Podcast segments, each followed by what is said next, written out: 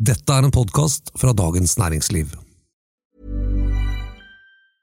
A lot can happen in three years, like a chatbot may be your new best friend. But what won't change? Needing health insurance. United Healthcare Tri Term Medical Plans, underwritten by Golden Rule Insurance Company, offer flexible, budget friendly coverage that lasts nearly three years in some states. Learn more at uh1.com.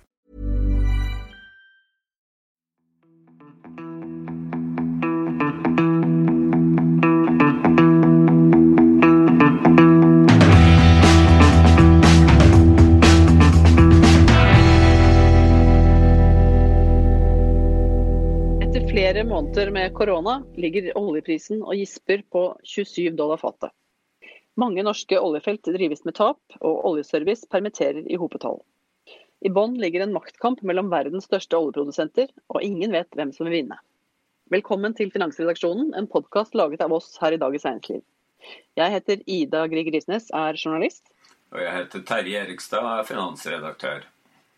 Og jeg heter Tor Isan Jensen og skriver om aksjer. Det er eh, torsdag 2. april, og vi sitter igjen i hvert vårt eh, studio og hjemmekontor, eh, som vil forklare litt uvanlige lyder her og der. Ved inngangen til året vi sitter i nå, så lå oljeprisen på rundt eh, 66 dollar fatet. Nå er den på det laveste nivået siden 2003. Eh, nå har den vært litt opp de siste dagene, men noen mener at den kan falle til eh, 10, 5 eller til og med gå i null. Terje, hva er forklaringen på at eh, oljeprisen har stupt i flere ganger og i sum faktisk har kollapset? Ja, ikke bare kan gå i null, den har faktisk vært negativ òg for visse oljetyper borte i USA. Det skyldes rett og slett at eh, produsentene eh, må betale noen for å bli kvitt den oljen. De har ikke noe sted å gjøre av den. Det er jo da ekstremt, da. Men eh, prisen har jo falt av to veldig klare grunner.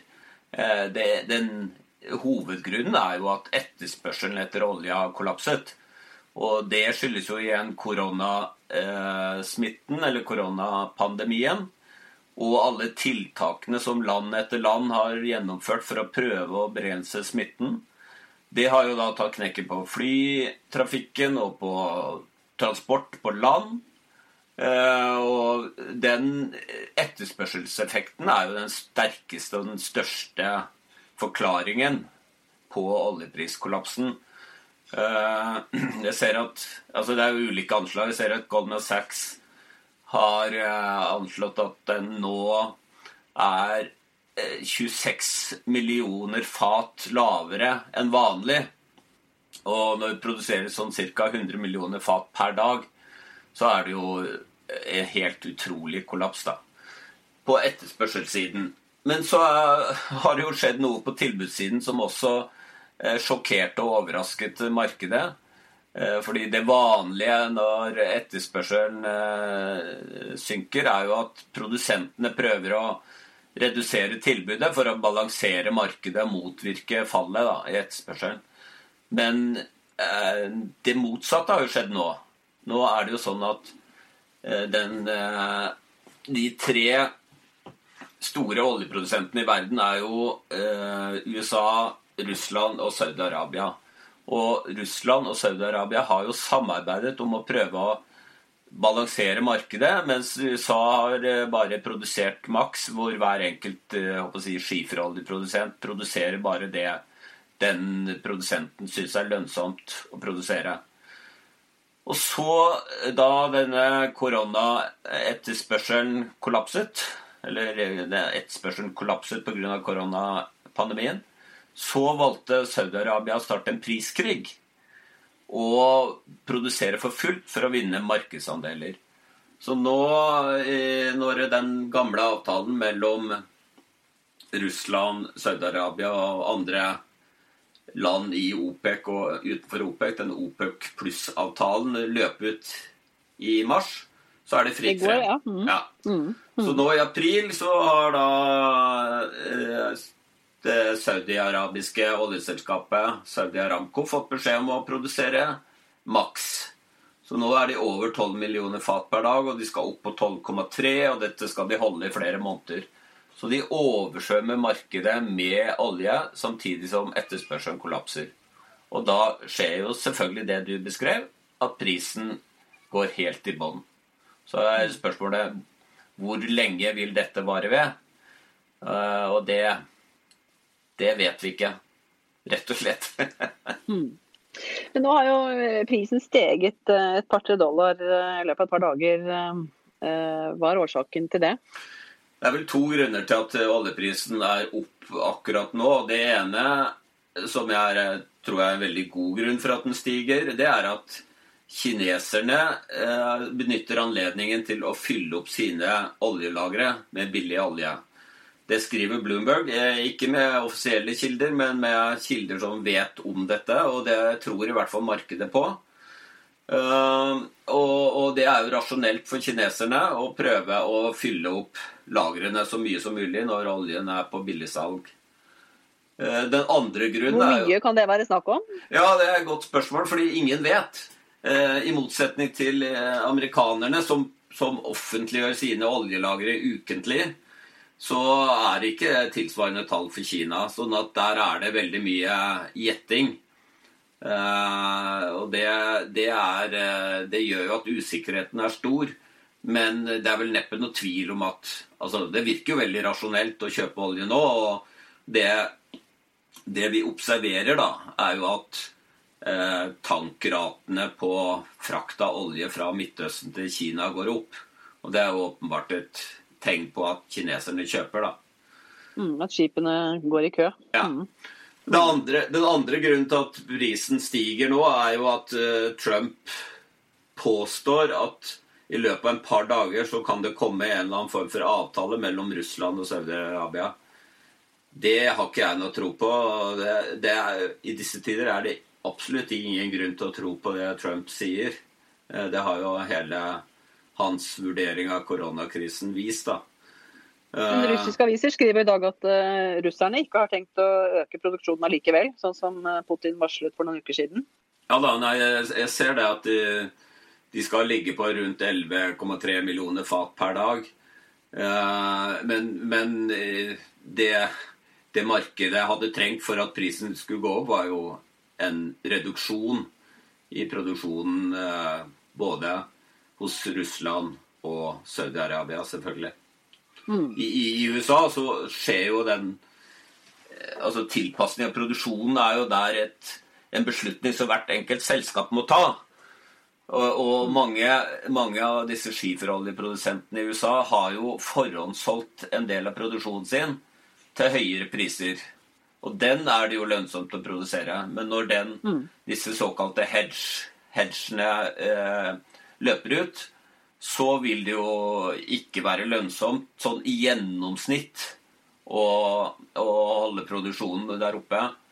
Fordi, de har mye høyere break-even-pris, har de ikke det? Jo da, en sånn balansepris på eh, oppi mellom 40 og 50 dollar fatet. Og, og det er klart at da kan vi ikke holde på med dagens priser. Og det største Altså, den første store konkursen i USA kom jo i går, eh, onsdag. Var en av de store skiferoljeprodusentene som, eh, som begjærte seg konkurs. Mm. Men da med priser på 27 og 25 eh, dollar fatet, så må jo de skiferprodusentene blø nå. Hvor lenge kan de holde ut?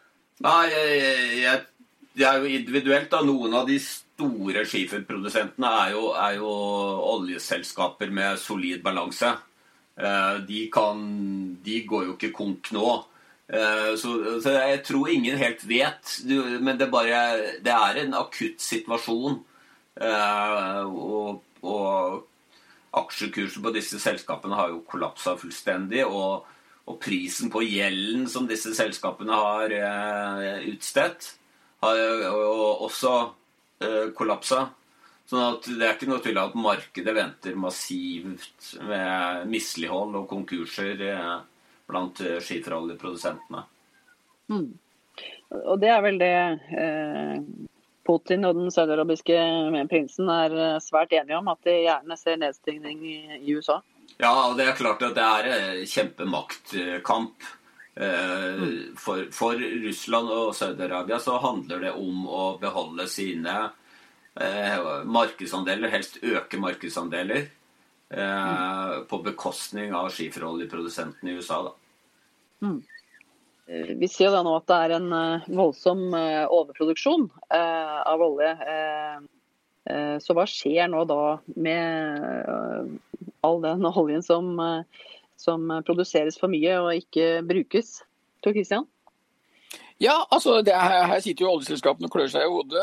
Som du sier, produksjonen eh, går. eh, de prøver å stenge ned noe. Men det er klart det, det, det blir altfor mye eh, olje, og det må lagres et eller annet sted. Og vi ser også lagrene er i ferd med å fylles opp eh, i mange land. Så det har jo da gitt en fantastisk eh, effekt for tankmarkedet, altså de store tankskipene, råoljetankskipene, VLCC som det, kalles, eh, som altså kan frakte 300 000 tonn med, med, med olje. Og disse skipene leies nå inn. Eh, oljeselskapene slåss om eh, å, få leie dem for å putte olje om bord i skipene. Det er dels både for altså f.eks. at olje fra, fra, fra, fra Gulfen sendes eh, vestover eh, og hit til Europa, og, dels brukes som, lagringsskip. Så disse store tankskipene de har jo hatt rater nå opp i 200 000 dollar per dag. Og når vi vet at eh, det som kalles break-even, altså hvor de, hvor, hvor, de går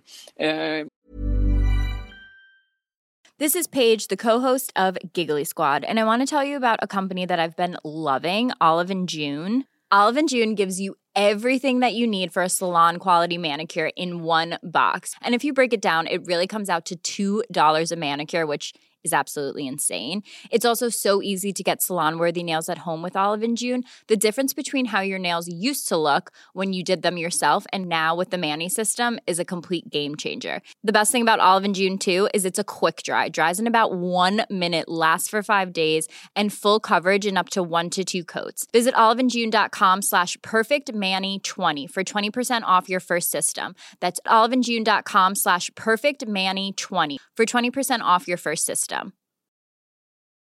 It's that time of the year. Your vacation is coming up. You can already hear the beach waves, feel the warm breeze, relax, and think about work. You really, really want it all to work out while you're away. Monday.com gives you and the team that peace of mind. When all work is on one platform and everyone's in sync, things just flow wherever you are. Tap the banner to go to Monday.com. Millions of people have lost weight with personalized plans from Noom, like Evan, who can't stand salads and still lost 50 pounds. Salads, generally, for most people, are the easy button, right? For me, that wasn't an option. I never really was a salad guy. That's just not who I am. But Noom worked for me. Get your personalized plan today at Noom.com. Real Noom user compensated to provide their story. In four weeks, the typical Noom user can expect to lose one to two pounds per week. Individual results may vary. I, i balanse eller tjener penger, er på mellom 30 og 40 000 dollar per dag, så skjønner man jo at uh, disse skipene tjenes jo nå inn på veldig, veldig rask tid. Mm. Vi har noen eh, eh, norske tankredere, f.eks. Jon Fredriksen og, og Herbjørn Hansson. De er vel da ganske lykkelige nå? Ja, spesielt da første du nevnte, eh, John Fredriksen, for han har jo altså i Frontline mange store tankskip, og eh, vi ser jo på kursutviklingen i, Frontline. Så dette selskapet har jo virkelig fått fått storeslem. Og vi har også et annet eh, tankrederi på Oslo Børs som heter Hunter. Eh, dette selskapet som er etablert av eh, Arne Fredli, eh, som eh, opplever akkurat det samme. Men eh, det må jo være begrenset hvor lenge de kan eh, fylle opp eh, den overproduksjonen. Altså, det er jo snakk om et etterspørselfall på 20 millioner fat om dagen. Hvor mange skip finnes det der ute som kan lagre dette her? Når er det det ikke er plass til mer? Ja, altså disse ekspertene, Hvis jeg fikk med meg den siste rapporten riktig, så snakket de vel om at eh, 150 skip kan bli, bli, bli, bli satt til, til dette. Men det er jo som du sier, på et eller annet tidspunkt så er, så er jo også disse skipene fulle.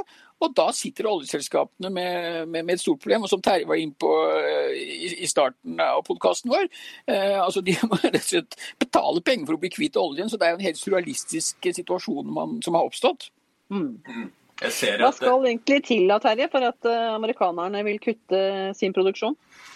Ja, Det er ganske interessant. Har dere hørt om Texas Railroad Commission? Nei. Det, er jo, det er faktisk en jeg håper å si, delstatsorgan, et delstatsorgan i Texas som har mulighet til å regulere oljeproduksjonen i Texas. Det er jo der den meste, meste av skiferoljen eh, utvinnes. Eh, og nå er faktisk amerikanerne vurderer om de skal å si, prøve å få til en eller annen form for avtale hvor, hvor Saudi-Arabia og Russland kan være med. Det, jo, det, er jo helt eh, eksepsjonelt at amerikanerne snakker om å, å, regulere oljeproduksjonen.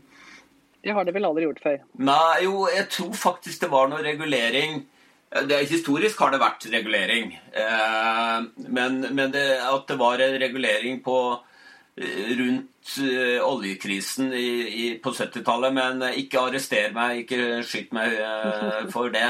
Men, men i nyere tid Takk for det, Ida.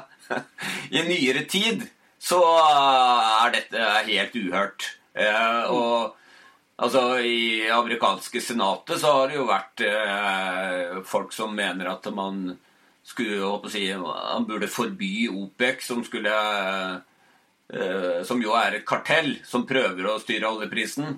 Og nå er plutselig amerikanerne interessert i å være med på å styre oljeprisen, så er, verden er snudd helt på hodet, da. Jeg tror ikke Trump er vel stort. Ja, ja. Og Trump snakker om at han skal ta telefoner til Putin og til han eh, MBS, han eh, prinsen i, Saudi-Arabia. Det kan han godt gjøre, men jeg har ikke noe tro på at han eh, klarer å få til noe avtale med, med disse landene. Mm. Nå, de... Hvor lenge kan vi se for oss nå at det, dette, disse lave prisene vi har nå, hvor, hvor lenge kan det vare? Altså, det er jo som Thor snakket om, at eh, på et eller annet tidspunkt så blir jo lagrene fulle. Eh, jeg ser at eh, analytikere i dette analyseselskapet til Standard Poor, Global Plats, de estimerer at det er 1,4 milliarder fat som kan lagres, hvorav 400 millioner er flytende, og at 50% har blitt brukt. Eh, og at eh, i, slutten av april så er 90 eh, av lagrene fulle. Og hvis man fortsetter å produsere da, så er det jo bare noen som må stoppe, rett og slett. For det er ikke noe sted å gjøre av det. Og så etterpå så skal jo all denne her oljen som ligger der, bli solgt på et eller annet tidspunkt. Så dette kommer jo til å ha effekter på oljemarkedet i, i mange år fremover. Mm. Eh, vi har jo for lengst sett eh, veldig store utslag på eh, oljeselskapene og de oljeserviceselskapene, som vi også snakket om her tidligere. Det er vel fortsatt sånn at det er oljeservice som har falt aller mest, mer enn fly- og hotellbransjen, mm. Terje? Det er det. Absolutt. Og der har du vel Jeg har sett litt uh restrukturering og, Tor? Innenfor ja, oljeservice? Ja, og den siste kom jo denne uka med Solstad Offshore, som eh, har konvertert eh, 10 milliarder til, eh, til, egenkapital. Eh, så gjenstår det å se om, om, det er nok. Eh, selskapet har jo fortsatt i hvert fall over 20 milliarder i gjeld, så de er, ikke, de, er, de er ikke Problemet er ikke løst, for å si det på den måten. Men kan det også være et litt sånn tegn på at banker og, kreditorer er litt sånn greiere enn en normalt? De har jo prøvd å få til en sånn avtale i, i halvannet år. Eh, er det sånn at korona og de utsiktene som vi ser nå, gjør at de eh, faktisk er snillere mot selskapene for å få til noe, noe som helst? Nei, nå, kjenner ikke hvordan eh, bankene vurderer det, men eh, det er jo også en, det setter sin egen begrensning hvor, snille de kan være. De, altså haircut, som vi kaller det, hvor bankene skal ta betydelige tap. Det, det, skjedde ikke i forrige restrukturering, og det har vært spådd at det må skje denne gangen. Men altså og, vi ser prisingen av, de bankene som har store oljerelaterte utlån. DNB og SR Bank så vel er de i Norge som har høy slik eksponering. Vi ser kursen har falt fordi at eh, investorene regner med at her må det tas eh, tap, og bokverdier må, må nedskrives. Men det er en grense for hvor langt bankene kan gå også. De, de, de har jo sin egen fremtid å tenke på. Mm. Vi har jo sett nå også en del av disse som vi har snakket om som de største taperne eh, tidligere, som eh, nå de siste dagene har steget. Eh, F.eks. PGS og, og Aker Solutions og, og, og, flere. Er det noe sånn at, som gjør at de, de, lyser, altså de lysner på utsiktene deres, Tor? Det ville jeg vært svært forsiktig med å trekke en slik konklusjon. Ehm, jeg er jo helt overbevist om at eh, oljeservicesektoren i Norge står foran meget, meget uh, tunge år. Mm. De, det er et faktum. De har uh, vokst for mye, de har tatt på for mye gjeld, de har kjøpt for mye aktiva i form av supply-båter og rigger og alt som er. Um, og, de, og, de, er slett ikke eh, posisjonert for, for, for den, det vi nå ser, og som kommer til å vare lenge. Så jeg er jo stygt redd for at uh, når vi er ferdig med denne, denne perioden her, så vil norsk oljeservicesektor se helt annerledes ut enn det den gjør i dag. Mm. Vesentlig færre selskaper? Vesentlig flere selskap. Ja, eh, nettopp. Altså konsolidering, eh, det, det, vil tvinge seg frem. Vi har jo allerede sett det. Solstad Offshore er jo et resultat av konsolidering av tre-fire eh, selskaper. John Fredriksen og Eh, og Røkke har slått, eh, slått seg sammen. Og, og, Dette kommer til å fortsette. Og, og, Det er masse gamle skip eh, som aldri kommer til å komme tilbake i drift, som kommer til å bli spiker. Og masse aksjonærer som kommer til å tape pengene sine, og masse kreditorer som kommer til å tape en stor del av, av, av sine penger. Så dette er, dette er en svært alvorlig situasjon. Mm. Men vi så jo nå de siste dagene i mars at eh, det var eh, dels eh, ganske god oppgang på, på veldig mange børser. Hva var det som var grunnen til det, egentlig? Ja, altså Hvis jeg skal svare på, på, på, en del som jeg har sett, så er det jo det at vi, vi så jo en generell markedsoppgang i slutten av mars. Og, og mange knytter dette til en, en, en, ren hva skal vi si, periodeeffekt ved at vi var slutten av, av, kvartalet og folk skal gjøre tilpasninger og det som kalles eh, rebalansering. Så jeg tror at man, eh, man, tar en veldig stor sjanse hvis man tror at dette er noe slags tegn på at eh, nå er bunnen nådd, dessverre. Mm. Er det noen du vil spå som kan klare seg greit gjennom denne krisen? Ja, altså er, så, som, som, med alle ting, så er det jo eh, selskaper med varierende styrke på balansen. Og, og analytikerne peker på selskaper f.eks. sånn som Subsea 7, eh, som er et selskap som har en, en, en, god balanse i forhold til eh, en del andre selskaper man kan eh, trekke frem. Og ser vi på riggselskaper, sånn som Oddfield Drilling, eh, blir pekt på som et av de selskapene som har en, en, bedre balanse. Men én ting er jo helt klart at hvis denne situasjonen fortsetter med en eh, oljepris på 20 dollar og, og, og, under, så er det ingen av disse selskapene som er i noen posisjon til å klare dette her i, eh, altså inn i, i, en lengre periode. Mm. Mm. Mm. Med det lystige scenarioet så oppsummerer vi for i dag. Eh, til slutt så har vi et tips om en, en ny tjeneste på dn.no. Eh, på dnno koronaeffekten så finner du en lettfattelig oversikt og innsikt eh, i hvilke utslag korona har gitt i din bransje, din kommune, på børsen, oljepris og kronekurs og mer til. Eh, den er helt gratis. dn.no koronaeffekten. Og med det takker vi for oss og ønsker deg en god uke.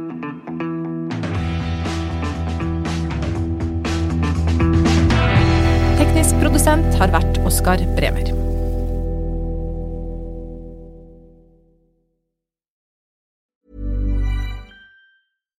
Hi, I'm Daniel, founder of Pretty Litter. Cats and cat owners deserve better than any old fashioned litter. That's why I teamed up with scientists and veterinarians to create Pretty Litter. Its innovative crystal formula has superior odor control and weighs up to 80% less than clay litter. Pretty Litter even monitors health by changing colors to help detect early signs of potential illness. It's the world's smartest kitty litter. Go to prettylitter.com and use code ACAST for 20% off your first order and a free cat toy. Terms and conditions apply. See site for details. Du har nå hørt en podkast fra Dagens Næringsliv.